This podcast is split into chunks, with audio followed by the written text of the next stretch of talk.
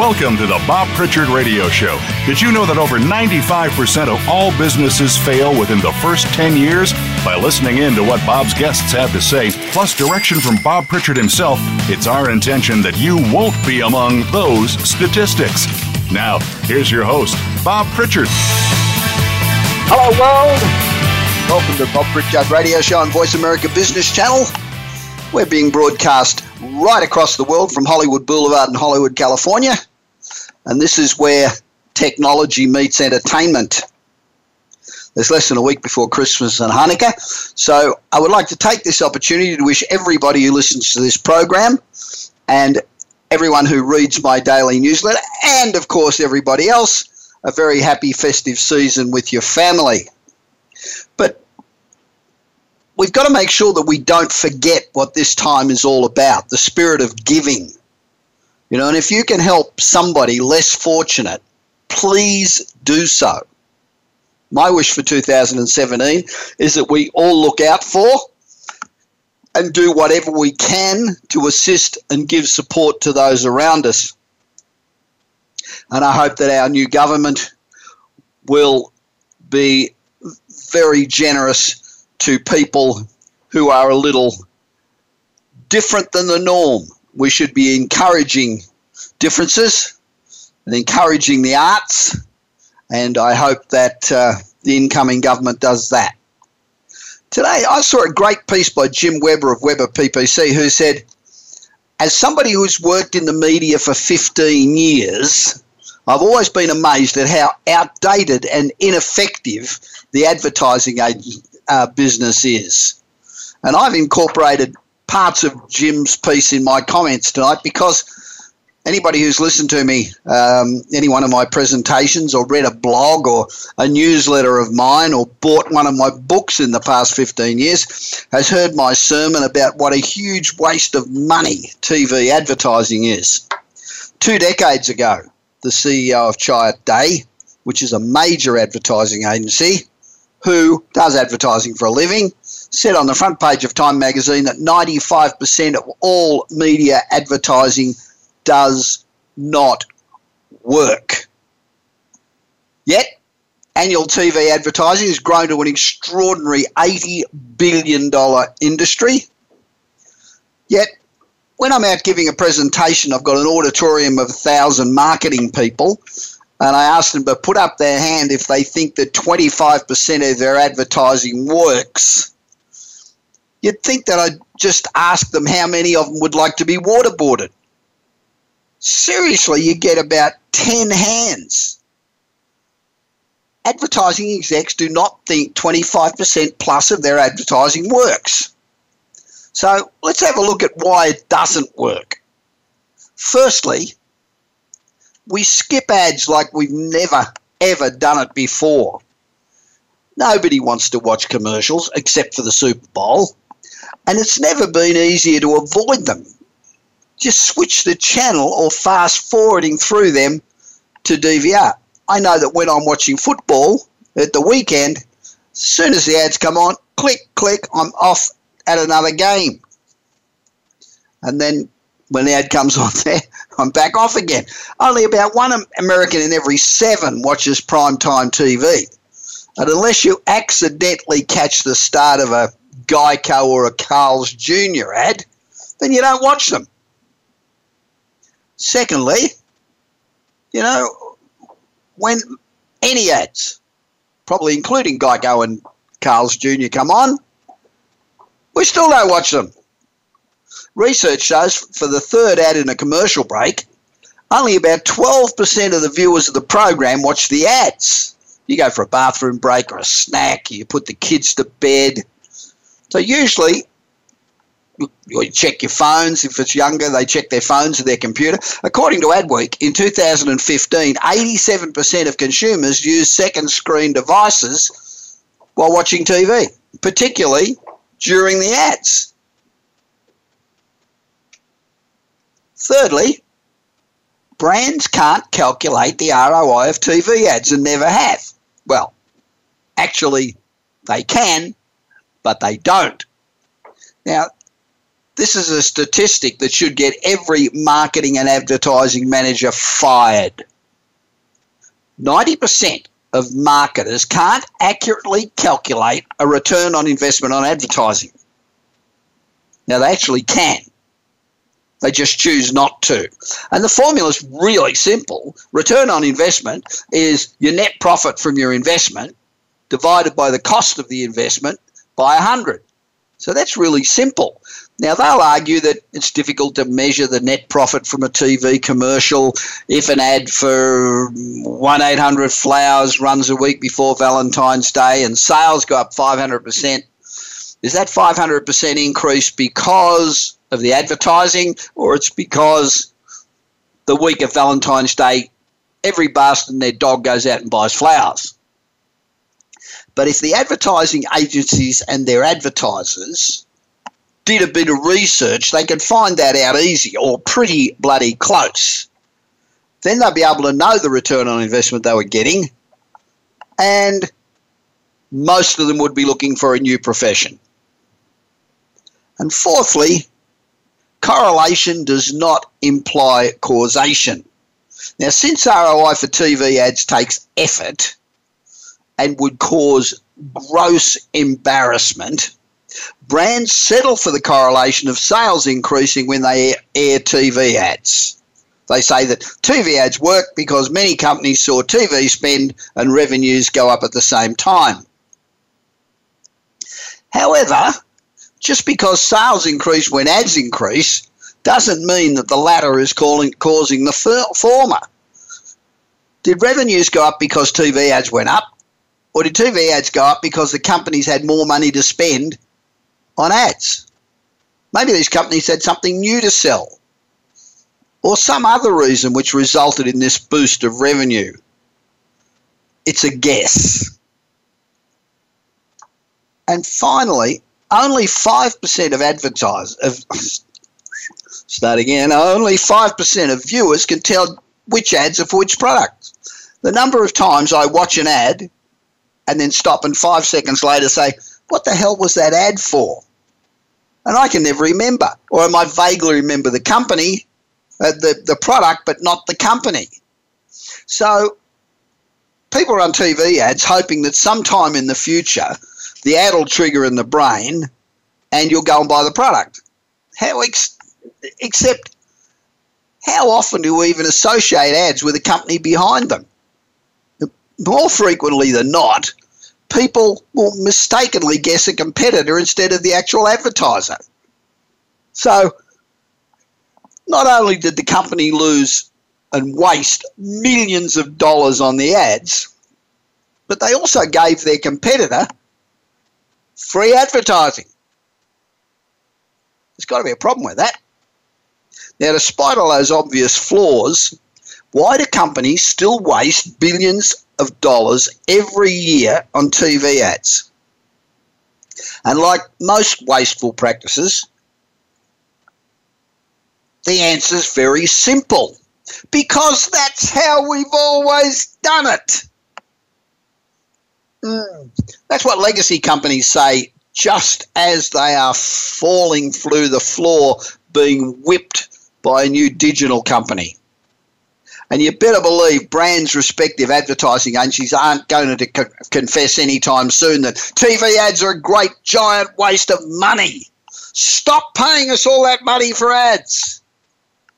That ain't going to happen anytime soon. So please, television advertisers, take a hint start investing your advertising dollars elsewhere, both for our sake and most of all for your sake. Now, to receive all of Jim Weber's LinkedIn posts about digital media, sign up for Jim's weekly digital media newsletter. So that's Jim Weber, J I M W E B E R. Now, I love this quote. I'm big on quotes. If you get my daily um, newsletter, business newsletter, which takes just 30 seconds to read. 81,000 people get it. I use a quote every day, and I found this one by Groucho Marx, who said, I find television very educational. Every time somebody turns on the set, I go into the other room and read a book. I think that's a great quote. Pretty accurate, too.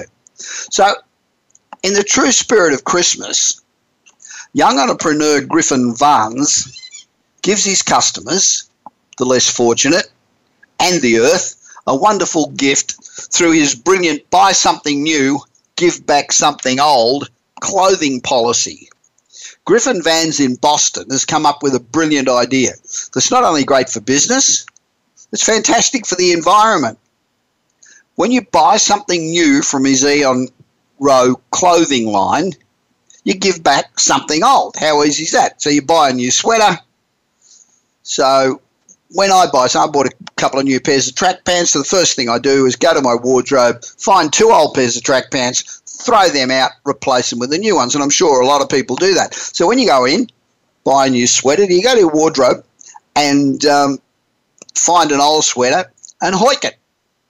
Well, so what if you got a 15% cash reward for doing that?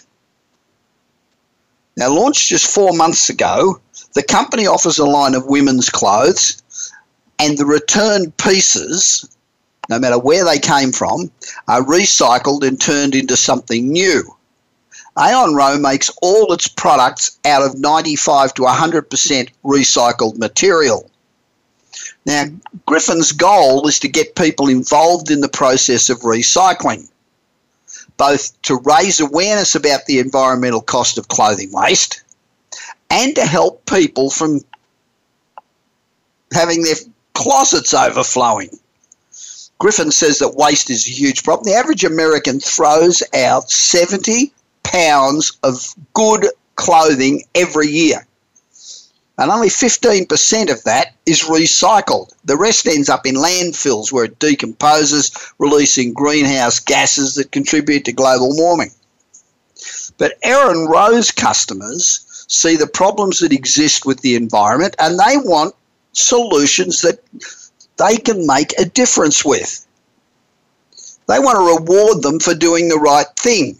So if the returned item is made from an easy to recycle fabric like a cotton t shirt, Aeron Row has turned it into new fabric. Clothing that can't be easily recycled is converted into insulation or car seat filling or something like that. If the old clothes are still in good wearable condition, Aeron Row has it distributed to local charities who serve people in need.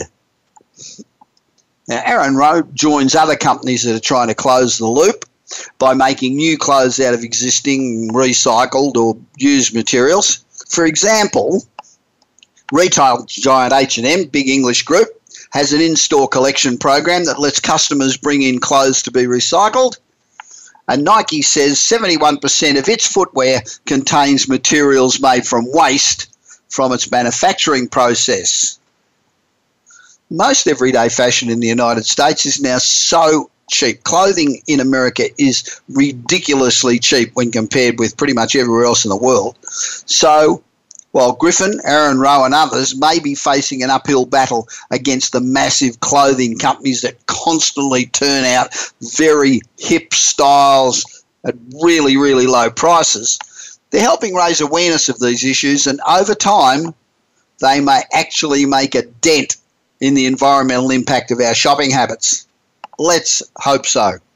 So, do you get my daily 30 second read business newsletter? You can read it in 30 seconds apart from the occasional. I think in the last three months we might have had two that take about three minutes to read. And in each case, I've told you right at the start that this is a three minute read. But we're getting a heap of subscribers every day. More and more people are subscribing every day, and the occasional unsubscribe. That's all right because it's interesting and it's varied and it's business information that you can read very quickly. So you can just click on it in the morning, 30 seconds later, you've got some great information that you can now talk around the water cooler or you can tell your girlfriend on the phone or you can talk about with your boss at lunch and he'll think you're a lot smarter than you really are. so I invite you to go to my news, uh, my website, which is bobpritchard.com and enroll for my daily newsletter. It takes just 30 seconds to read and we'll keep you up to date with all the business news that is important. Now, how often in business do you have to deal with difficult people that are an absolute pain in the ass and obnoxious? And most of us are not equipped to do this without, you know, all sorts of trauma and drama and upset. And there's situations which do not get the desired result for anybody. My guest today, Sarah Elliston, is very interesting. She never realised that she was a pain in the ass, difficult person. Then one day, her boss sat her down and said to her that she was disrupting the office, ruining the camaraderie, destroying production levels, as well as impeding her own professional advancement. Hmm. That was Sarah's wake up call. She thought, uh oh, something's got to change. So Sarah's now become an expert in how to deal with difficult people and has written a great book about it. And uh, it's got valuable information for all of us. Now, I'll be back with Sarah immediately. Immediately after this short break on the Voice America Business Channel.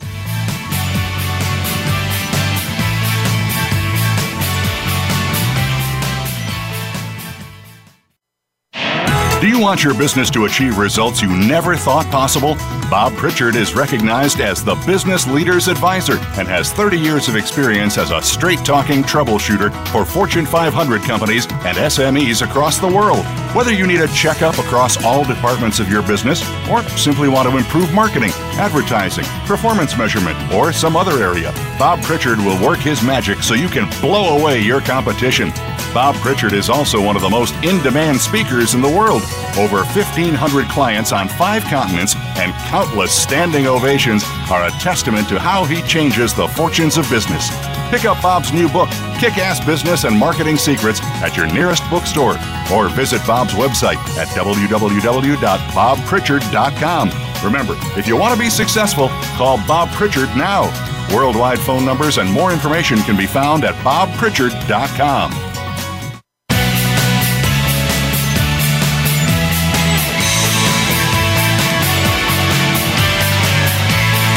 You are listening to the Bob Pritchard Radio Show. To connect with Bob, please send an email to bob at bobpritchard.com.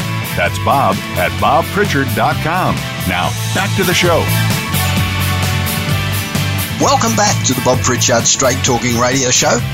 You know, over the last five years, we've given you the insights into the lives of about 320, I think, of the world's most interesting people, what they do, and we try to find out what it is that makes them tick.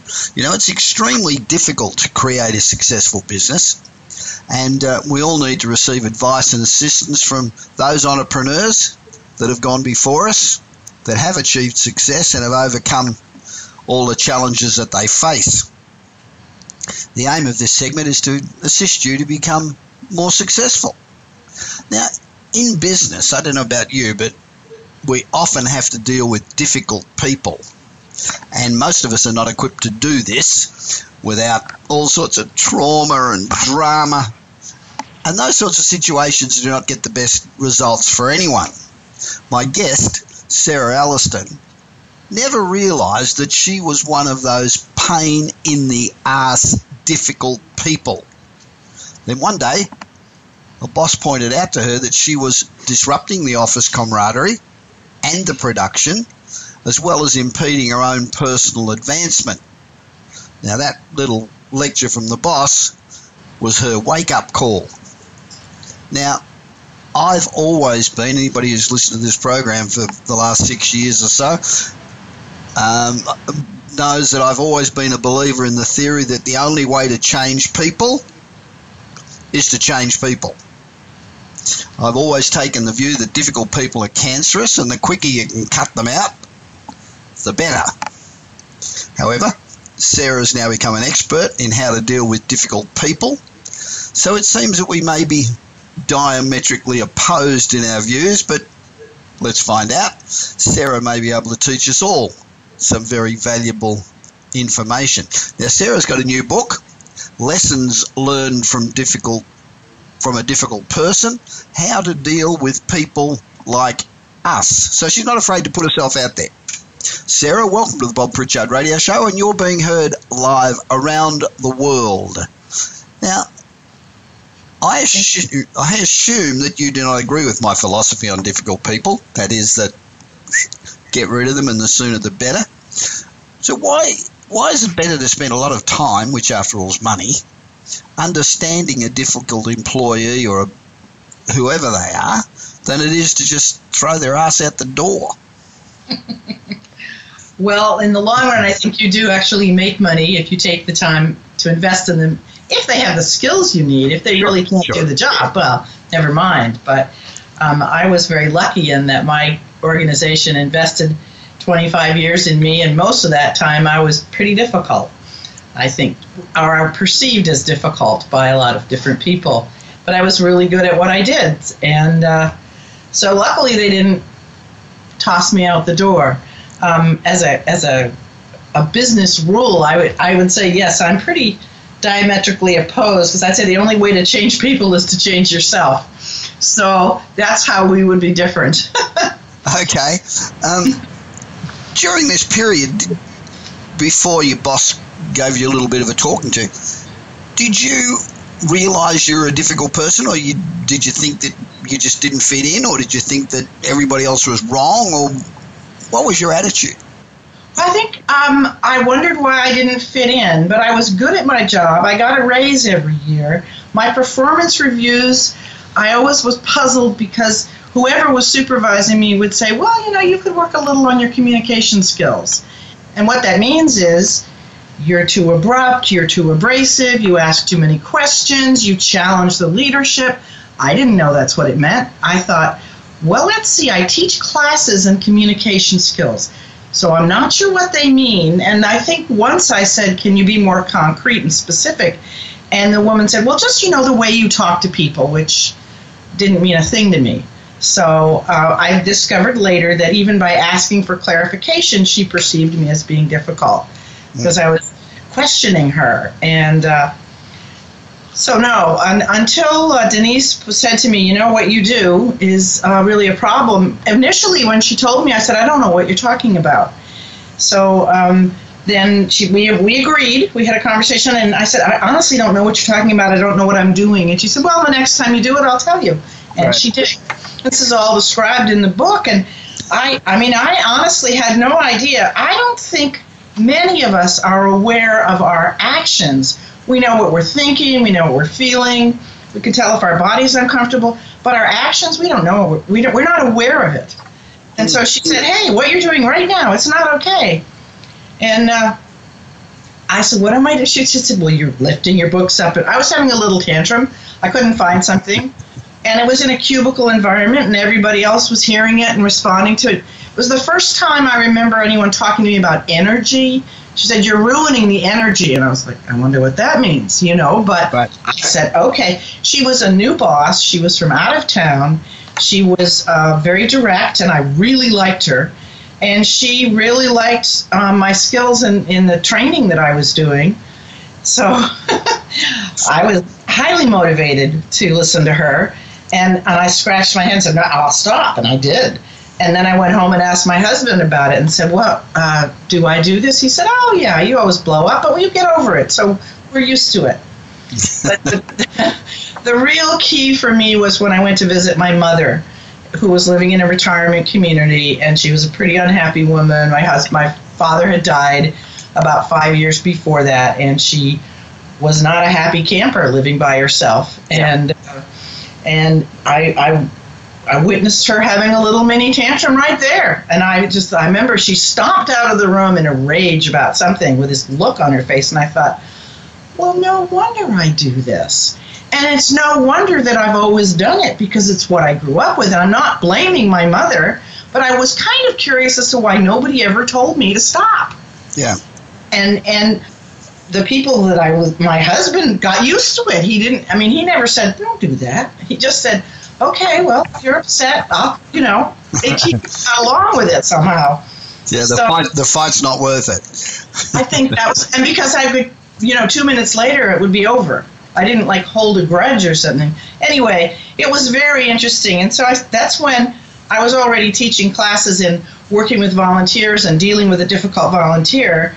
And I said, I wonder if this would apply to people. So I started doing workshops on dealing with difficult people and discovered that um, the idea that the difficult person has no clue what they're doing, that was pretty new to most people. It's a pretty right. Most of us impute motivation to people. We well, they're being manipulative. They want me to do this. They're just trying to um, put pull the wool over my eyes, or they're um, you name it. I don't what what all the things would be in business, or a customer who's just trying to rook me, you know, or a, a, a vendor who's just trying to make a buck here. He's not really trying to work with me. That kind of thing. We we usually uh, define the behavior in terms of our emotional reaction. We're not really talking about a question that they ask or an activity, an action that they take. We say, well, he's rude, he's manipulative, he's whatever, or she and um, and that's really our reaction to what they're doing rather than what they're doing. So when people are difficult, is mm. it because of their background, they've grown up in that environment, or in most cases, or is it simply because they're a natural born jerk? Is it because they've got a chip on their shoulder, seeking attention, or got an inferiority complex, or do they just simply reject authority? Which well, all of the above. All I mean, of the above. Well, uh, those are those are. It's not that they are re- stepping out planning to do those things. It's just that's how they end up responding to the world. Uh, I I don't worry about why they do it anymore because that's kind of beyond. I mean, it's not worth worrying about. They do it. Yeah. And uh, I, I, teach a, a, theory of motivation. Dr. William Glasser founded reality therapy. He said, We act, we do things, we behave for five to meet five basic needs belonging, fun, freedom, a sense of um, uh, achievement or self awareness, and then survival. And everything we do is designed to meet those five needs. And so it doesn't matter why they do it, they think it's going to work. It's worked in the past, or it's all they know how to do. So if so the answer is yes. If you're objectionable in in the way you operate at work, how does that fit in with the wanting to fit in theory? Well, if you don't know how else to be, if no one said, by the way, when you use that tone of voice or you use that word, it alienates the rest of us. Right uh, you, you just keep doing it because that's what you were taught. And you wonder why, uh, this is my experience, sort of wonder why other people seem to be closer or more friendly with each other, or they invite someone else to lunch and they never ask you. My experience was that I had enough uh, colleagues in the field that, and uh, the first 10 years of my working for United Way, I ran a volunteer program at City Hall, and I, w- I had lots of people there asking me to lunch nobody at United Way because that's where I was going to staff meetings. Whereas at City yeah. Hall, I was putting volunteers in offices and they wanted them. Right. And, and so it was a different relationship. But so I wasn't being ostracized. I just, I didn't understand why they didn't uh, respond to me. Uh, and well, I had I had one supervisor. She wasn't my supervisor, but she was at a supervisory level. She actually gave a headhunter my name because she thought I'd be happier somewhere else. I mean, I followed that process, but they didn't hire me. So, um, I had another thought, another answer to your. Um, oh, for me, part of it was I grew up in New England, in Boston. Yeah. And so I'm a, I'm pretty direct and I'm pretty open. I'm pretty honest and I'm in Cincinnati, which is kind of the South. At least for Boston, it's the South, and everyone's terribly nice to each other. Yeah. So they wouldn't confront directly. And as I said, the woman who did finally say, "Hey, what you're doing isn't working," she wasn't from here either. Right. She was from Denver, and she was also someone who was honest and direct and and wanted to keep didn't want me to be doing what I was doing, but want and didn't want to fire me. So that was her. So, are you saying that people who are obnoxious in the South are more likely to get away with it because people are friendlier? I don't know how people are obnoxious in the South. I know that women have a have a phrase that that I've heard, and and so this is not like saying something out of school, but in the South, when they really don't like someone or they're really dis, uh, displeased with someone, they'll just say, "Well, bless her heart." You know, and I don't know if you've ever heard that or not. I have. I have. Um, so I think they have their own uh, shorthand. And I just don't know it. Yeah. Um, so if you're a difficult person working in a work environment, what does it feel like? You feel like you're the only one that's being honest and direct and whatever, or do you feel like, wow, I am different than everybody else? Oh, I can only speak from my own experience, but I felt uh, I was curious as to why I was the only one that ever asked questions at staff meeting. Right. Um, and uh, so I, at one point I stopped asking questions, and my boss said, "Hey, you've got to keep asking questions." And I said, "Well, nobody else is asking, and it doesn't seem to be a positive thing." She said, "You're the only one that'll ask the scary questions. Yeah. You ask the brave questions. We need you to do that." And I said, "Well." Are you giving me an order? Because I really don't want to do it. so, so that I wondered about that, and of course, what I learned eventually was that if you really have a serious question, you wait until after the meeting and then you go and ask it. You don't do it in front of everybody else. Mm. Uh, that, that's interesting because I, I, I would have thought that's a sign of, of real confidence. Somebody who can sit there. I've, I've worked for a couple of mega billionaires that are hugely that are household names and seriously um, successful, and uh, yeah, it takes a lot of guts to ask questions. You've got to have a pretty strong sense of self to um, sit up there and ask a question in front of a whole in front of a whole bunch of people because the automatic thing is to sort of feel like oh gee um, I don't want to look like an idiot you know mm-hmm um, I think I probably looked like an idiot sometimes but I also felt I had a legitimate question I remember early on maybe within the first five years of working there uh, at a large divisional staff meeting. We just merged two departments and we were trying to get to know each other. And I remember saying to the, the vice president, I'm a little confused. You said this, we were going to do this last month, and now you're saying we're going to do this, and that just seems like they're contradictory. And he smiled and said, Well, you know, it's organizational. And someone next to me wrote, wrote, uh, wrote me a note and said, That means that's what the boss wants, you know, the, yeah. the, large, the head boss.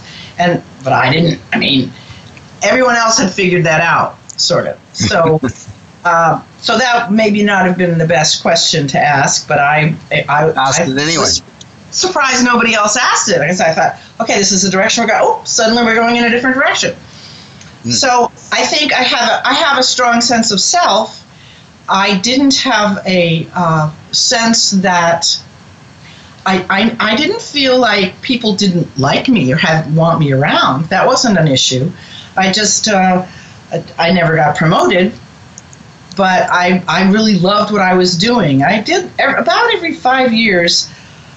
Almost maybe every Christmas, I would sort of think, you know, I've been doing this for a while. I should look for something else. But no one else did what I was doing, which was teaching people how to work with volunteers. Right.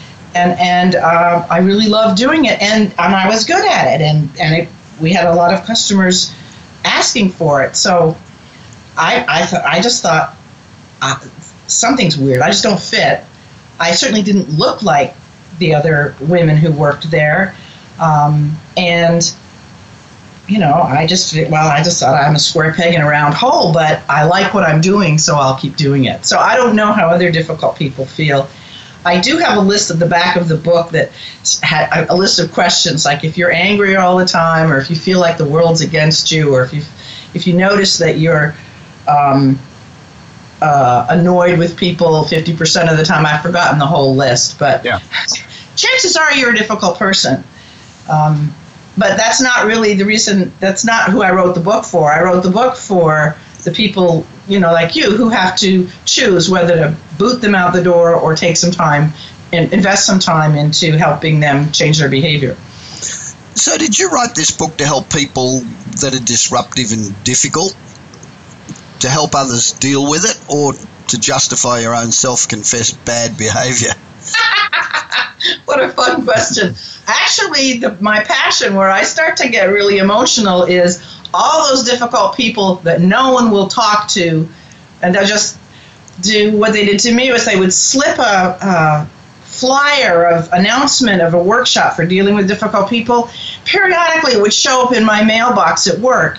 And since I, I did a newsletter of all the trainings that were coming to town for nonprofits, I figured that's what it was for. But I started getting it even after I was no, no longer doing the, that particular task.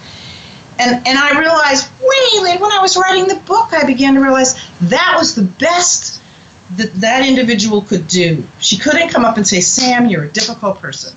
Right. But she put the and so I'm writing it for the difficult people who are living in a world that will either boot them or avoid them instead of talking to them. Okay. So, in my experience with difficult people, and I've worked with a few, um, I'm sure you have. it always seemed to me that most difficult people either don't want to change because they believe in some way they're superior, or they're unable to change. Mm. So, do you think that most difficult people want to change, or they like themselves just fine the way they are? Uh, the way I approach this one is if you can define the behavior without putting a lot of emotion into it, without making it judgmental, so you can say, This is what you said, or this is the action that I saw you take.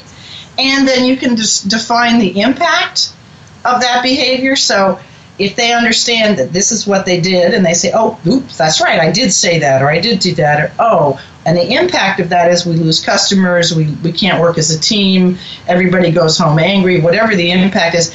And the consequence of your continuing to do that is, and that could be getting fired or moved to a different position or, you know, who knows what it is. But if, if they see, those three things and they don't change, it's because the consequence and the impact isn't as strong enough to them to uh, as strong as their desire to belong and to work as a member of a team and to have the job. Yeah. So it's not really a matter of not wanting to change or being able to change. It's whether they really understand what the impact and the consequence is. And usually, uh, this is just my guess, I think a lot of times people will say, you know, I feel so manipulated when you say that or you do that. I think you're manipulating me and I don't like it. Because we've learned to say, I feel this way when you do this. Mm. But what we usually say is, I feel that you are, and we put a judgment word on it. We don't say, when you ask that question, I'm uncomfortable. I, I, I don't understand why you're asking the question, or uh, it makes me confused as to why you're why you're working here or whatever. We don't say I'm I feel manipulated. Nobody wants to be told they're manipulating. And it may they may or may not be manipulating, but all they're really doing is asking a question or making a statement. Yeah, that Does that makes sense. Yeah, yeah, it does. I um, I feel that most people want to fit in. Yes, they do. They want to belong. They, they want to belong. And so you would think that if they know that they're aggressive and that nobody's inviting them out to lunch and nobody wants, you know, it, that they would get the message. But it also, the, the other thing that occurred to me is um, the average boss doesn't have time to be a psychologist, a psychiatrist, and all those things, and doesn't have time to pussyfoot around by being nice to, you know, being super nice to somebody and watching every single word you say in case you upset them. So you can't just say to them, look, you're a jerk. Your behavior is obnoxious. So you can't say that. You've got to tiptoe around things. Isn't that a pain in the ass to do if you're trying to run a business? Well, it depends on whether the employee is worth keeping. You know, if you really think the guy's a jerk and he's a pain in the ass, then you shouldn't have hired him in the first place. That's true. But So, these yeah, people I- seem, they seem to be able to put on put their best foot forward when it comes to an interview. that's true, but the interview usually isn't the only thing that you go with. No, that's Guys. true. Um, the reason I wrote the book, I mean, it was specifically for the difficult people to hopefully that they would have someone would have a conversation with them. But there, there's a system in the book that that one can work through. It's not uh, laborious, but it does require some self examination so that the, the the boss or whoever. It's not pussyfooting around to be polite. You know, I'm Yeah.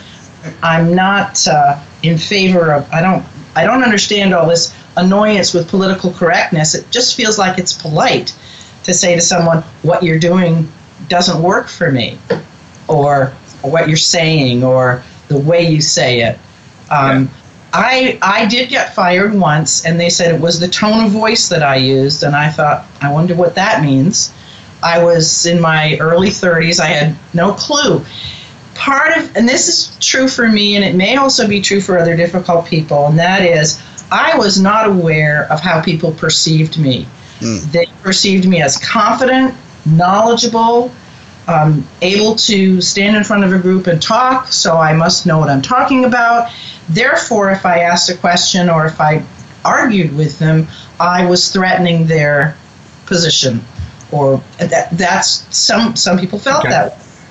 And I didn't have a clue. I, I mean, I remember saying to someone uh, later in my life and just looking at this person and saying, "You don't understand. I was this little kid inside. Everything I do or say or I didn't learn how to do that. This is genetic. My mother is like this. My sisters are like this. We we're all teachers. So so so just because I sound like I know what I'm doing doesn't mean I do. I'm just winging it like the rest of you.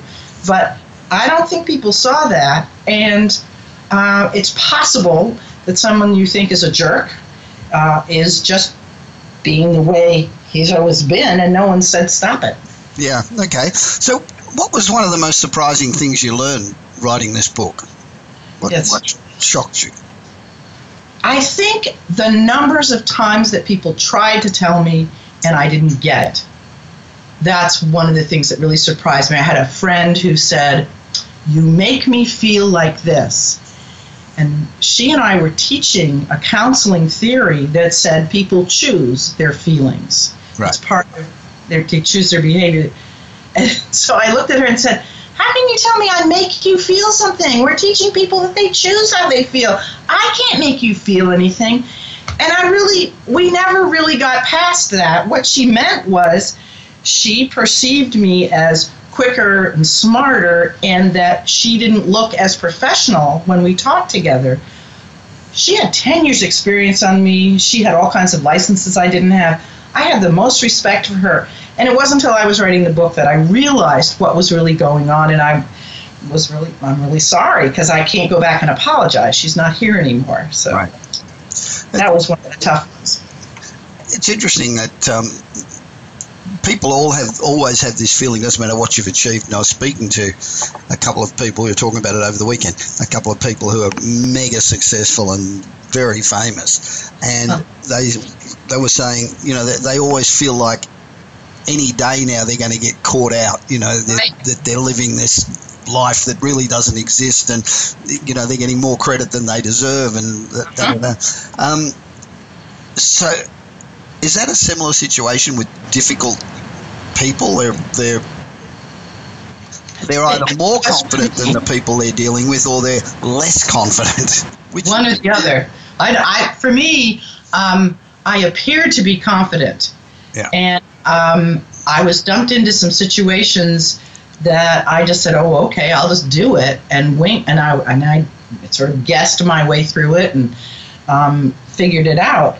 Uh, and I was successful, and I was so successful that I was a little bit skeptical. It's like they must not have very high standards because it wasn't what I would call successful. So I can relate to what you're talking about. And I know I've heard, you know, really famous actors who've been interviewed who say one of these days they're going to find out that I can't act. yeah, well, one of these people that I was talking to was in- in exactly that situation. yeah, yeah. So I'm an executive. I'm listening to this show, hmm and I've got a difficult employee, Okay. and I'm thinking, okay, apart from going out and buying your book, um, Yeah. what do I do? How do I? What's my first step? Your first step is to buy the book. No, but you're not going to buy the book. So you can email me and we can talk. Or the, the next step, just in terms of you're listening to this show, um, see if you can define what the person does that's so annoying to you. What does that person physically do? What actions are they taking? And what words are they saying? And can you actually write it down and say it without judging it, without putting emotional laden, quote, drama words. Mm. It's very tricky because we get in the habit of, look, oh, there she goes again. She's being a whatever. Yeah. Um, you know, narcissist or or uh, what's the other one? Oh, passive aggressive. People love to show. So, I, so that's what I would suggest. That would be the first step is to see if you can do that, and then watch them and and look at them through the lens of they don't know that that's what they're doing, and that people don't like it. And if your perception is that they're doing it in order to annoy and make other people not like them, that's then that's then another question. Sort of like, yeah. do, do, you want to be successful? I mean, it's pretty easy. Do you want to succeed here or not? Right. So, how do you create real consequences for the difficult person's actions? It, it, because aren't they going to rebel against consequences? I, I'm not sure I understand. Well, if you're going to if you're going to hold somebody that's difficult accountable mm-hmm. and find a way to make them accountable, aren't you just going to piss them off by sort of setting rules? Well, um, but the whole that's why you might want to buy the book is that there's a process of identifying how to say it and then having the conversation. There's actually a model for the conversation in the book, and there are a number of dialogues in the book where people who have come to my workshop saying, How do I fire this person? or I never want to talk to my mother again, or you know, whatever it is. And then the consequential dialogue that they have after they've practiced talking and listening um, to that person. So, so uh, it may piss them off, but the, the idea is that if you're in a neutral place yourself as the boss, as the supervisor, then they can be pissed off and it doesn't impact you. You can keep saying, yeah, and you're doing this. There's a dialogue in the book where the uh, employee was always negative and sarcastic about the company. It was never a problem, but they're growing. Right. And so he's now in charge of all the new hires. And so his boss is saying to him, Look, you can't be so negative and sarcastic. Don't you realize that the uh, new hires are all picking up on it and it's not going to be good with our customers. Sure. And, and he and his employee argues back and forth, you know, I'm always been like this, it's never been a problem before. It's just the way I am, it doesn't mean anything. And and the boss is basically saying, and you and you're doing it and this is the impact it's having is that what you want do you want all of our new hires to be like this right and eventually the the employee says something like oh so you're going to fire me and he said i don't want to fire you but i don't want the new hires to be doing that so who do you think is going to benefit the most from the book is it difficult people or is it employers that's a good question um, i hope the employers because by extension, then the difficult people will. Right. But I had a, a, woman come up to me the other day with tears in her eyes, and she said, "You wrote that book for me. It was all about me." And she's a diff- obviously has been um, told that she's a difficult person. I was stunned, and I said, "Well, you couldn't have been as difficult as I am." And she said, "Oh no, my family's already talked to me about it and everything." We didn't go into detail, but I was I was touched and surprised by that because a lot of my friends before the book was published and said, "We can't wait for your book. We can't going to get it and send it to this cousin or this grandparent or you know, I can't wait to give it to my difficult person." I said, "No, you've got the wrong idea. this is for all the members of the family or all the members of the staff to be able to work with and be with this person. It's not necessarily for the difficult person, although maybe difficult people will read it. Obviously, this woman had. Hopefully. Sarah, thanks very much for speaking with me on the Bob Pritchard Radio Show. Now, you can learn more about Sarah Elliston in a book, Lessons Learned from a Difficult Person.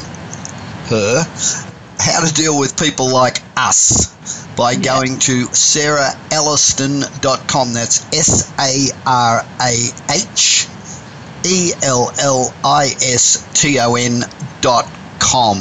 Lessons learned from a difficult person, how to deal with people like us. And I'll be back with more of the Bob Pritchard Radio Show on Voice America Business Network after this short break.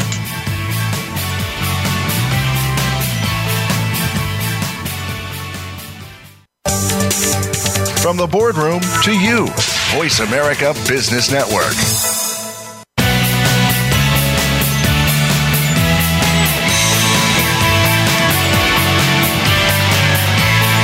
You are listening to the Bob Pritchard Radio Show. To connect with Bob, please send an email to bob at bobpritchard.com. That's bob at bobpritchard.com. Now, back to the show. Welcome back to Bob Pritchard Straight Talking, absolutely no bullshit business radio show on Voice America Business Channel, the number one global business radio show for entrepreneurs. And this week we're broadcasting from Hollywood Boulevard in Los Angeles where technology meets entertainment. And it's only five days before Christmas and Hanukkah. So, again, I want to wish everybody a fantastic holiday season and, of course, a sensational 2017. I think it's going to be a great year. I think um, when I was talking about Sarah Elliston's book, I think I said lessons learned from a difficult person. It's actually just lessons from a difficult person, Sarah Elliston. So um, get that, it could be very handy. Did you realize that cities are really built around cars and they're not built around people? And the numbers are really mind blowing. Almost 31% of all urban land is dedicated to parking and most cars are only utilising 5 to 6% of that time, meaning that most of the time cars are simply sitting there taking up space and a whole heap of it. Between 60 to 70% of major cities in the US are paved. So our cities have been designed for the car and mainly the park car. Now, autonomous cars are coming much quicker than anybody thinks, and they may lead to human drivers becoming illegal in some cities. And instead of owning a car, you'll subscribe to a transportation system like, say, a Netflix. This will enable us to reinvent cities we live in so that they're designed for humans and not for cars. For people to give up cars, there's going to have to be a um, mobility solution for every scenario that exists. Um, for example, currently Lyft helps connect senior patients with rides to and from medical appointments, and they have a program for the elderly where they can book a car without having to download the app, since many seniors don't have a smartphone. but many, many, many, many situations still need to be addressed, such as um, mothers who need to travel and have a baby seat in the car. Now, it's also far more affordable for people not to own a vehicle. Using a shared driverless fleet vehicle, your cost compared with owning a car could be reduced by 80%. Cars are expensive to own and run. In two to three years, we're going to see a considerable number of autonomous vehicles in a hybrid network where both autonomous and human driven vehicles are going to be necessary to meet all customer needs. And then as we move on, um, human drivers will be phased out. There'll likely be a subscription model similar to Netflix where you'll have a mileage plan and multiple vehicles you can choose from. And if you're going on a family vacation, you may select a larger vehicle that's got an entertainment system so the kids can be entertained. Um, if you want to ride to work and do some work in the car, you may be in a business configured car, or you may be driving home after work. You can sit down, relax, and have a drink with friends. And as autonomous cars become more and more like a room on wheels, new jobs will be created around the experience inside the vehicle and the service of the fleet. As new services are offered in autonomous vehicles, there will be a need for humans to run those services. Now, it sounds impossible, but human drivers could become illegal. In just five to ten years, some cities may even ban human drivers from operating. For example, you can imagine in Los Angeles and in New York City, where there is massive congestion and huge density populations, that um, only autonomous vehicles can travel. There's a lot of cities in the world that are restricting the days that vehicles can drive. They may only be allowed to drive on odd days or even days. So taking human driven cars off the road altogether is not that far fetched. And transportation affects almost every area of our life. For example, um, real estate. If you don't live near a public transport, your real estate's going to be less expensive. If you live near public transport, your um, real estate's more expensive. So, doing away with vehicles means that transportation is accessible everywhere across the city. That could disperse real estate values. Areas will become beautified. Traffic will be reduced. The commute time becomes shorter and uh, increasing property values that are just a little bit out of the way at the moment. Driverless cars will actually help level the playing field because autonomous cars will help drive down the cost and help level the playing field for people who can't afford to own a car. For example, if you can't afford to own a car to take you to school and you have to take the bus, it takes twice as long, and that twice as long eats into your homework time and or your work time and puts you at a distinct disadvantage. And competition in this area is growing. There's a 2.15 trillion dollars spent every year on car ownership, and that means competition is both positive and inevitable.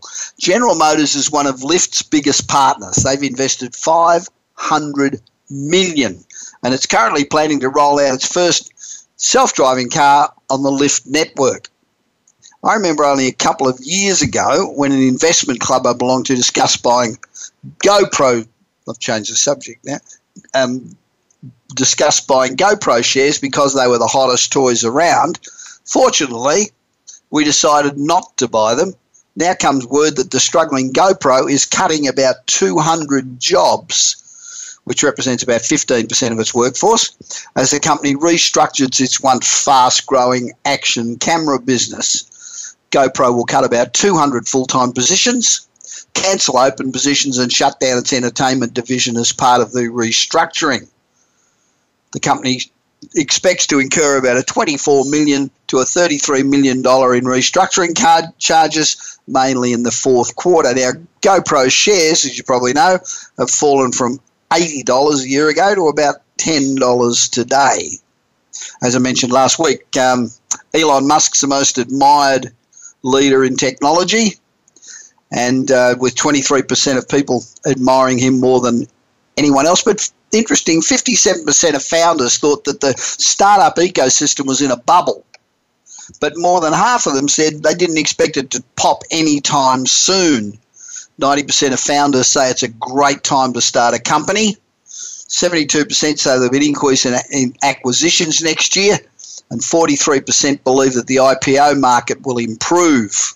So while optimism is rampant, it might be encouraging risky decisions it's going to be interesting to see. I personally think that 2017 will be a bonanza year for startups and innovative growth.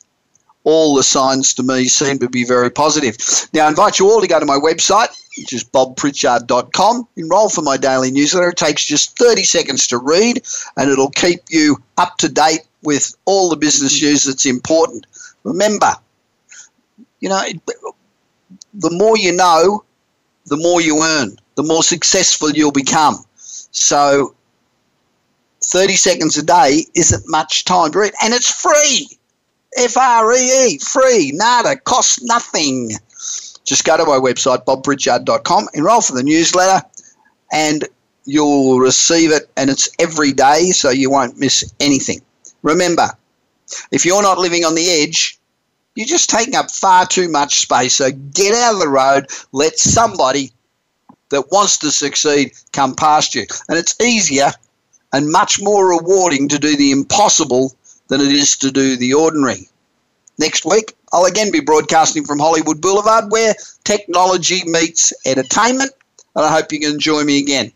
In the meanwhile, continue to be successful because the alternative really sucks. You've been listening to the Bob Pritchard Radio Show. Please join us again next Tuesday at 8 p.m. Eastern Time, 5 p.m. Pacific Time on the Voice America Business Channel. Until then, enjoy another week of success in your business and your life.